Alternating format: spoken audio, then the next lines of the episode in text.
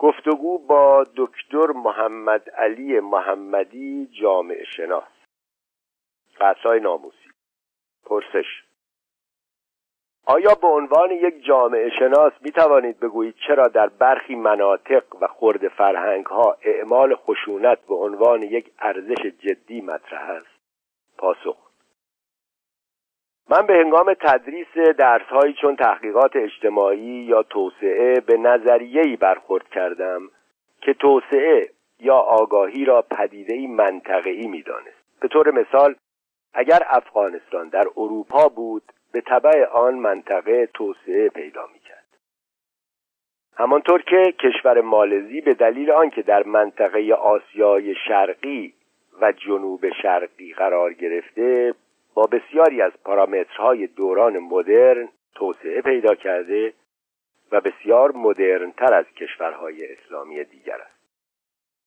بر اساس این نظریه اینکه شما در کدام منطقه زندگی کنید سرنوشت ماهیت و هویت شما را تعیین می کند در تحلیل برخی از سنت ها تلقی ها ارزش ها و نگرش های ایرانی ما باید آگاهی های منطقه‌ای یا شخصیت و فرهنگ منطقه را حتما مورد توجه قرار دهیم فرهنگ عصبیت ابن خلدون که همان غیرت و شجاعت و نقشی است که به مرد می‌دهد نقش حمایتی حفاظتی و به طریق اولا نقش سرپرستی را دارد. هرقدر این نقش بنابر اقتضای ژئوپلیتیک و وضعیت فرهنگی اجتماعی سازمانهای اداری بروکراتیک و ساختار اجتماعی آن بیشتر شود سرپرستی مطلقتر می شود و نقش مرد بارزتر می گردد هرقدر این پایش بیشتر باشد این اتفاقات بیشتر رخ خواهد داد. پس می توان گفت قتلهای ناموسی یکی از مسائل منطقه است. بعضی مسائل مسائل منطقه‌ای و محلی است. همانطور که خودتان توصیف می کنید کمربندی دور ایران را در بر گرفت و در تمام نوار مرزی ایران این قتلها صورت می‌گیرد. می‌توان از آن یک تفسیر جغرافیایی سکونتی کرد و تأثیر جغرافیا بر فرهنگ ارزش و بینش را دید. در بررسی تاریخ سیاسی ایران هم ما همیشه اقلیت ها را از مرکز به حاشیه رانده ایم و در مرزها مستقر کرده ایم در نتیجه این مناطقی که شما از آن نام می‌برید کاملا اقلیت نشین و هم قومی است هم دینی و یا به قول شما خرد فرهنگ ها و یا به قول رابرت رفریت اجتماعات قومی است. جامعه قومی تفسیر و تحلیل خاص خود را دارد. وقتی می‌گوییم اقلیت قومی دینی نژادی یعنی به طبع اقلیت بودن فرد به سنتها و هنجارهای هر چند عقب افتاده خود و به سازوکارهای خود باز میگردد. چرا؟ چون به او اجازه ورود به سازمان اجتماعی کلان داده نشده تحقیر شده یا برایش ممنوعیت ایجاد شده یا به لحاظ اقتصادی در فقر و فاقه قرار گرفته است. در نتیجه به ریشه های اصلی خود برمیگردد. این هم یک نظریه است که شما هر قدر به اجتماعهای بنیادگرا و به اجتماعهای قومی فشار بیاورید او قطعا به ریشه های بنیادی خود بیشتر برمیگردد و بنیادگراتر می شود سیاست های مرکزی هم به هنگام پس زدن به آنها کمک می کند تا به ساختارها و ویژگی های همبستگی و انسجام خود برگردند. به تعبیر دورکهایم انسجام ها مکانیکی می شود و آنها به سازمان کلان اجتماعی نمی توانند راه پیدا کنند و مشارکت داده نمی شود وقتی انسجام مکانیکی شد این اتفاقات و معضلات نیز رخ می‌دهد پرسش به جز تحصیلات شهرنشینی دسترسی به وسایل ارتباط جمعی چه فاکتورهای دیگری نیاز است تا باورهای کهنه و قدیمی تغییر کند؟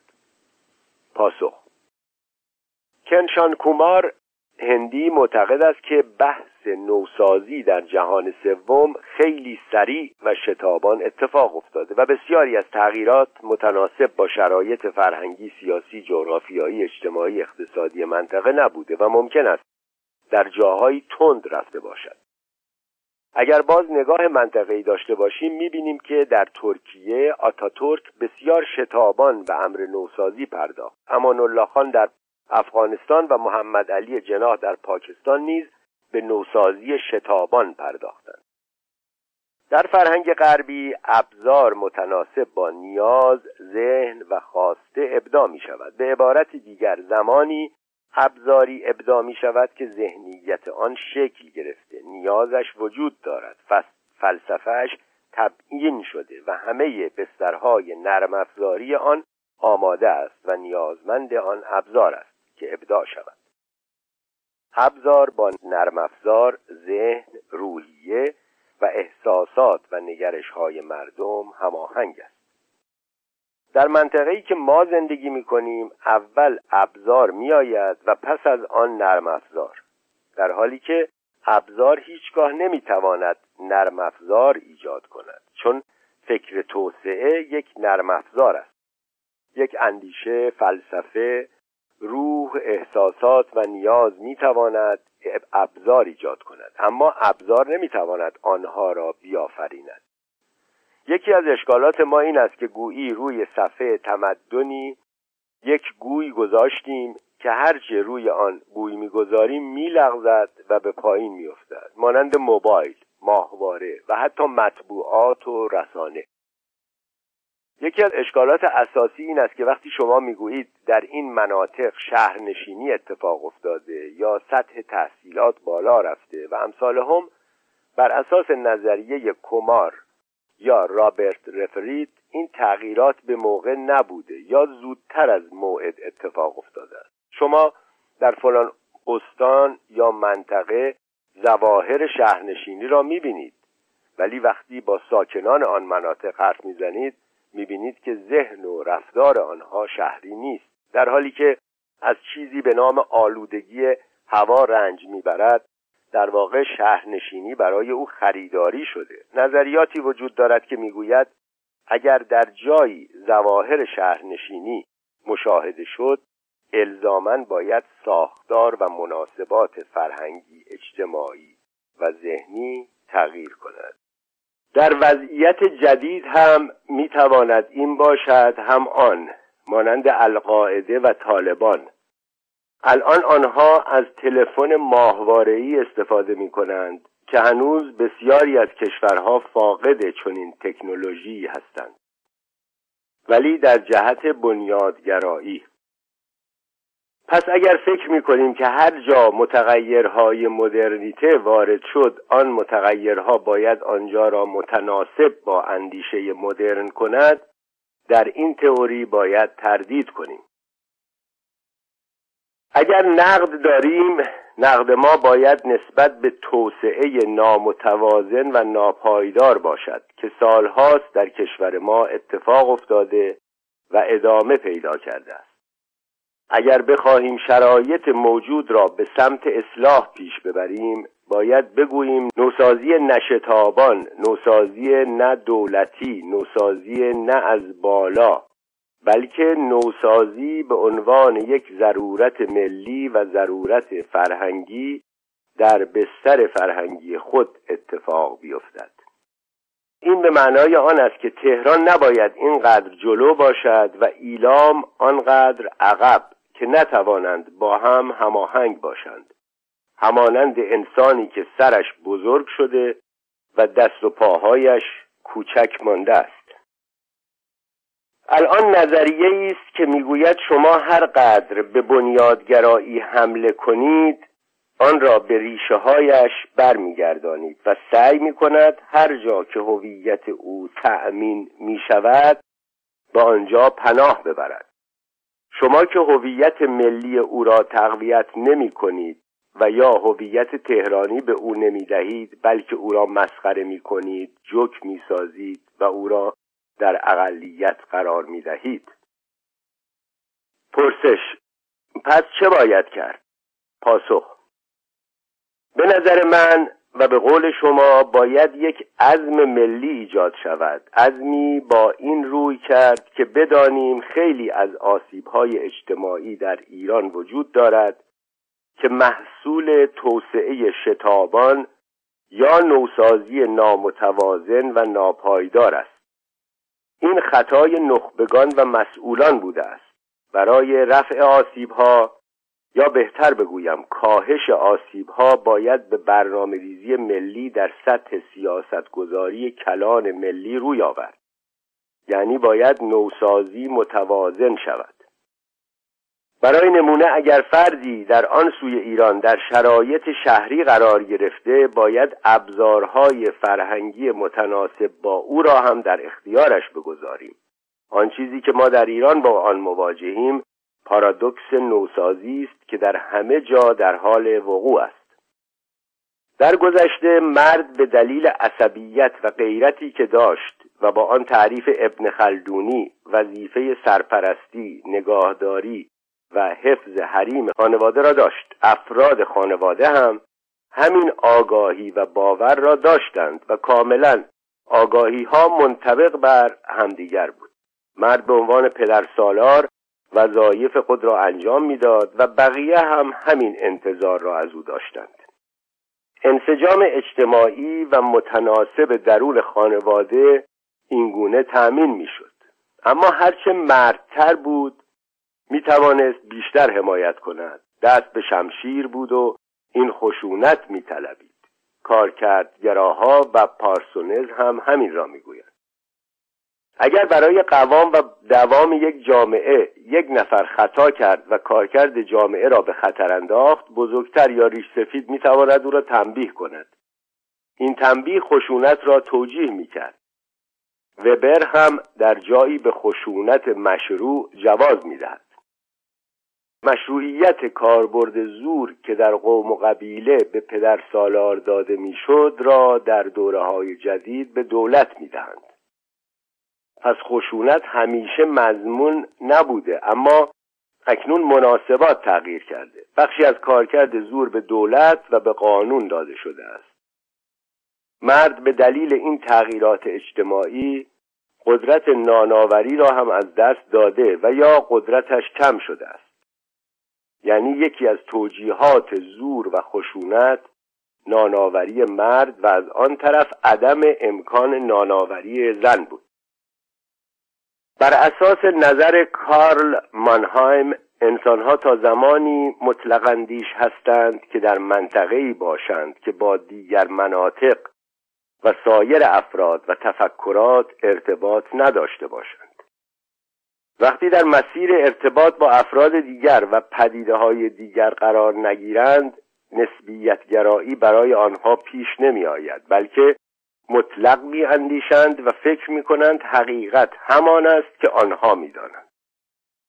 حال در این مجموعه پارادو کسیکال که ابزار و آگاهی با هم در تضادند ابزار آگاهی را به وجود آورده اما آنها نمی توانند با هم هماهنگ عمل کنند. آگاهی مناسبات و باورها را تغییر داده است. ارتباط با شهرهای کلانتر و با دنیای بزرگتر به وجود آمده. در نتیجه افراد نسبی فکر می کنند و نسبیت گرا می شوند.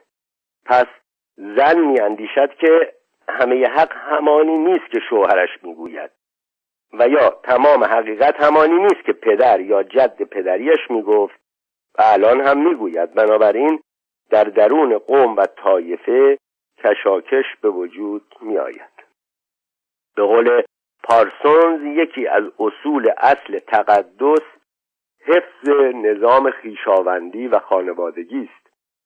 در تفکر قومی خیشاوندی بسیار مهم است چرا که اگر خیشاوندی آسیب ببیند هویتها و هستی فرد آسیب می‌بیند.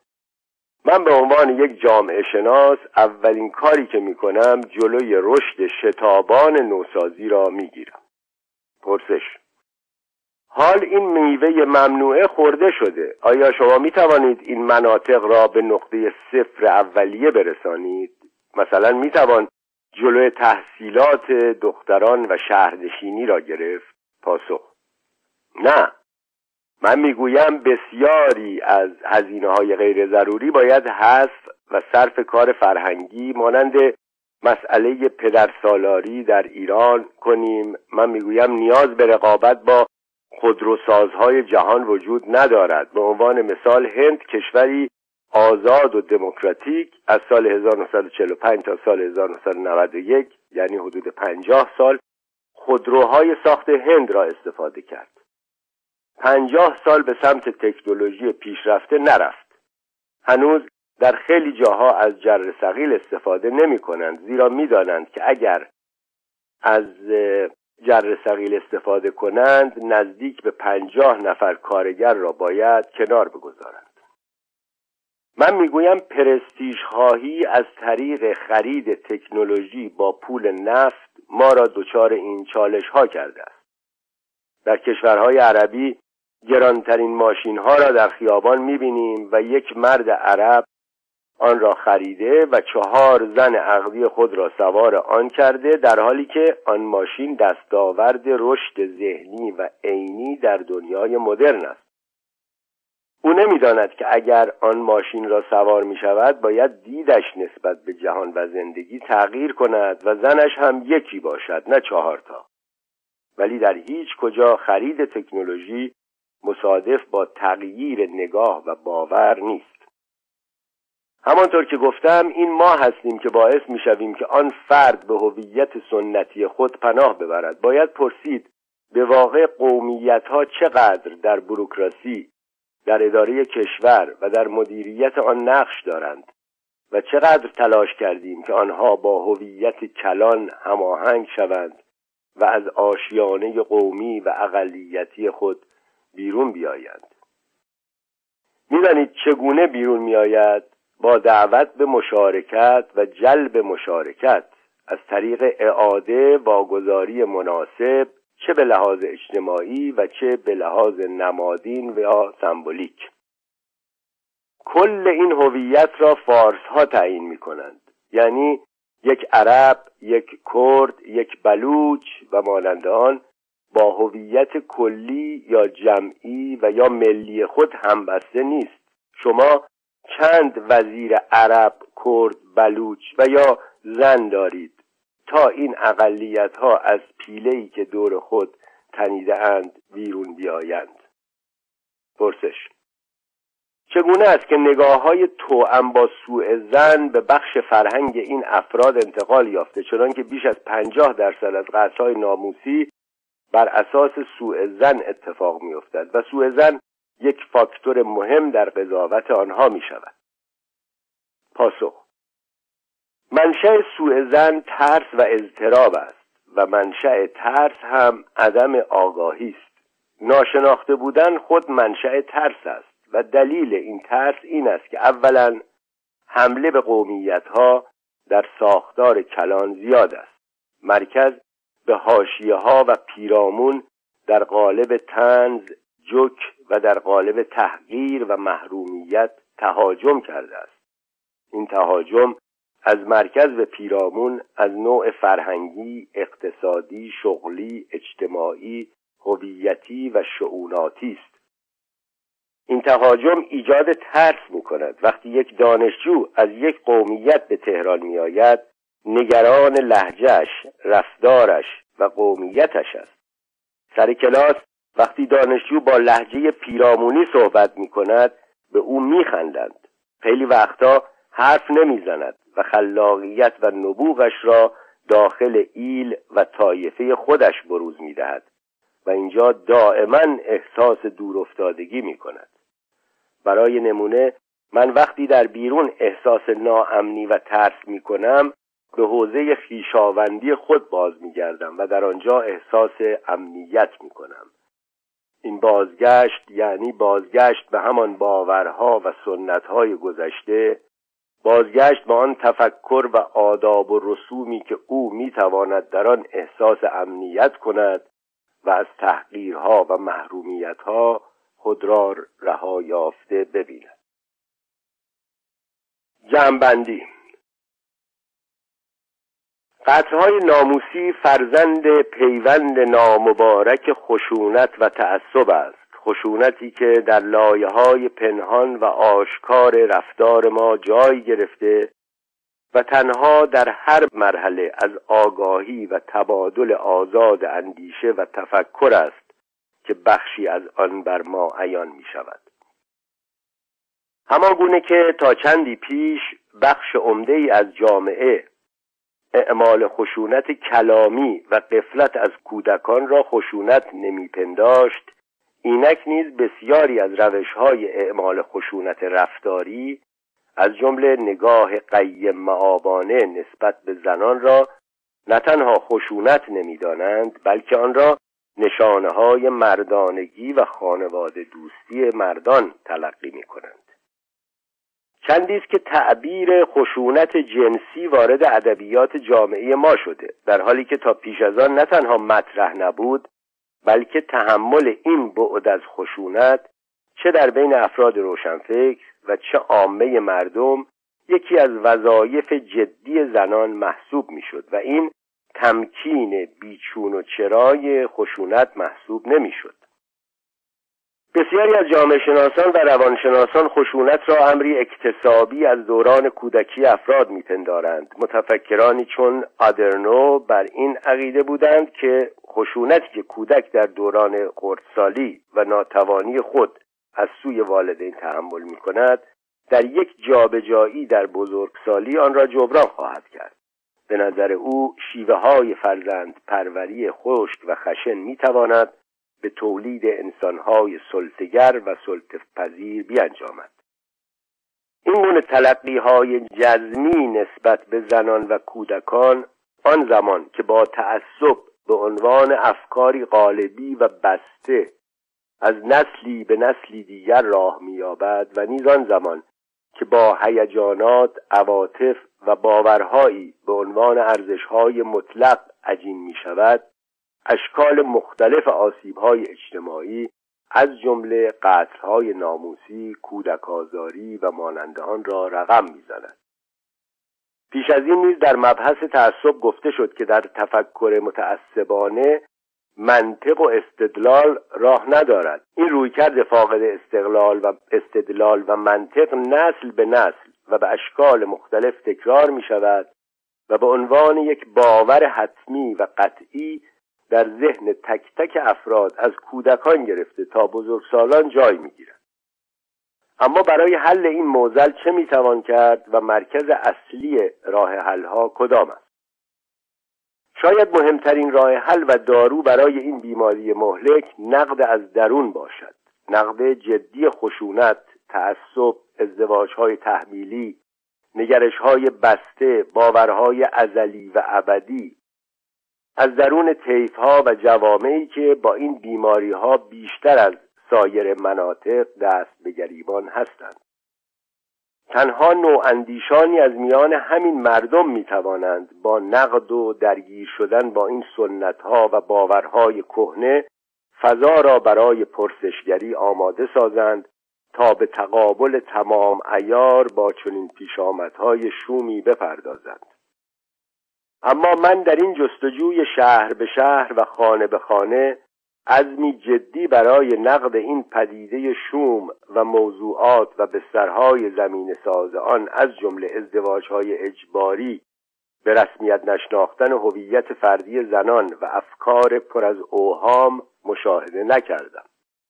البته این عزم را در بسیاری از زنان می‌توان دید ولی این عزم نیز عزمی خاموش است. اما در بین مردان روشنفکر و نواندیش این مناطق در هیچ یک از استانهایی که توانستم بدانجا سفر کنم شاهد چنین عزمی نبودم. گفتگوهای طولانی من با برخی از این مردان به من تفهیم کرد که آنها به راحتی خود را آماده نقد قدرت می کنند ولی هرگز تمایل یا جرأت نقد سنت های اجتماعی خود را ندارند. بسیاری از آنها حتی سعی می کردند این مسئله را کمرنگ جلوه دهند ولی پرسش های پی در پی و طولانی من آنها را واداشت تا ابراز کنند نقد این سنت ها به زعم آنها منجر به اختلافات و کینه های عمیق اقوام و توایف نسبت به یکدیگر و نیز بایکوت فرد از سوی قوم و طایفه خود میگردد. شنیدن این جملات مرا متوجه هسته بسیار متسلب سنت ها و عرف درون قومی کرد. از مصاحبه شوندگان میپرسیدم که شما به عنوان افراد روشنفکر منطقه خود آیا وظیفه نقد این سنت ها را در حوزه عمومی و با صدای بلند ندارید؟ آنها با سکوتی تلخ و سپس کلامی بریده بریده خطرات جدی نقد این سنت ها را گوش زد می کردند.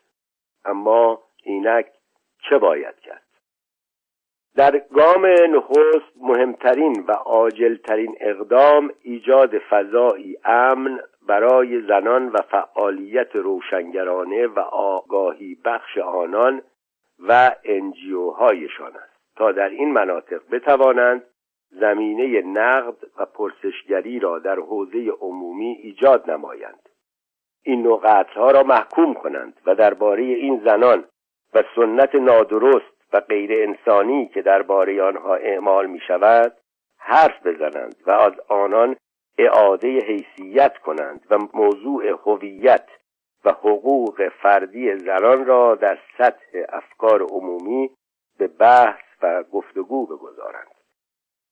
در مرحله بعد مهمترین راهبرد برای مهار خشونت آموزش از طریق تمامی ابزارهای فرهنگی از جمله آموزشهای رسمی از دوره پیش از دبستان تا آموزش عالی از طریق نهادهای رسمی و غیر رسمی برای تقبیه خشونت و تشویق افراد به زندگی مسالمت آمیز علا رغم اختلافات و تنوعاتشان است. تنوعاتی مانند جنسیت، قومیت، نژاد، زبان، مذهب و مانند آن. با تأکید بر گوهر انسانی مشترک و حقوق انسانی برابر به جای پای فشردن بر تفاوتها و اختلافات. گام سوم استفاده از عرصه ها و ابزارهای مختلف هنری و ادبی برای به چالش کشیدن نگاه های توأم با تحقیر و فرودستی زنان است تا بتوانند مردم را با پرسش های جدی مواجه کرده و تأثیر آرای برابری طلبانه را با روش های اقلانی بر جان و باورهای قالبی و موروسی گذشتگان حک کنند. در خصوص چه باید کردها بیش از هر سخنی باید از آموزش آموزش و آموزش سخن گفت که نیاز مبرم جامعه ما خصوصا مناطقی است که زنان و کودکان گرفتار خشونتهای اوریان هستند. آموزش باید با استفاده از تمامی روشها و ابزار فرهنگی که می‌تواند هسته سخت این باورها را از درون دچار تغییر و تحول کند و نسل جوان را اعم از زن و مرد به مقابله با آن دعوت نماید. این مهم نیز نیازمند امنیت در عرصه اجتماع است و حمایت تمامی روشنفکران و نواندیشان را میطلبد تا عزمی ملی را معطوف مبارزه با این جنایت خاموش کند.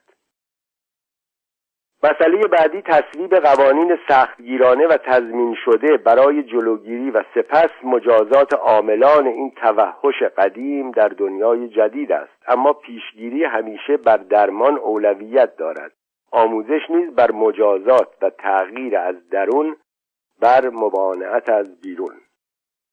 موضوع دیگر ایجاد نهادهای حمایتی با ارائه خدمات پوششی و امنیتی به زنان و دخترانی است که در معرض احتمالی این خشونت ها هستند. مانند ایجاد خانه های امن اعلام شماره تلفنی برای رسیدگی سریع به فرد در معرض آسیب و حمایت از فرد آسیب دیده و نظایر آن.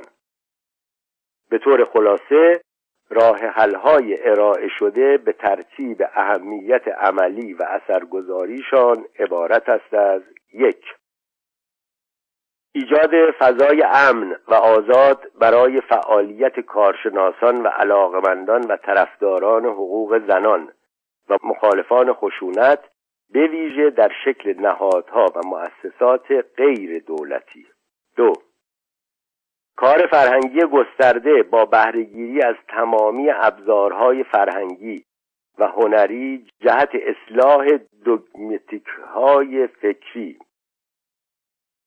سه اصلاح قوانین برای جلوگیری از خشونت علیه زنان و طراحی راهکارهایی برای تضمین تحقق عملی این قوانین.